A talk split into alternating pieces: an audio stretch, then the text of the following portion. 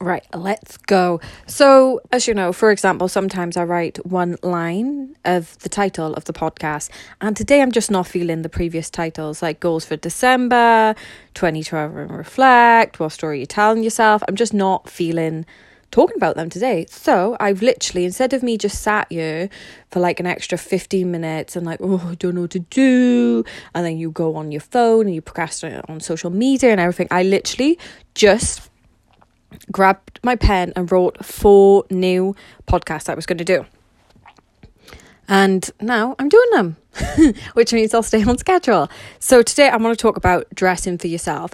So for example, I went into the gym today and I was wearing a gym outfit, obviously, a pair of leggings with deers on it and then a sports bra with deers on it, right? Safe to say I stood out, but to be honest, it's not about standing out for other people, it's about standing out for myself. I spent a solid 10 years hating my body and hiding it, and it's so important for when you love your body, like, you know, at some point just get to the point in your life where you're like, never again, like I will never again cover up my body, even if I'm on, you know, my body's in the best shape they could be, I will never cover my body up, I will never treat myself like that, I will never be in shame. Doesn't mean I don't have low confident body days, doesn't mean some days I want to cover up my body, because trust me, I actually do, but I refuse to ever go back there.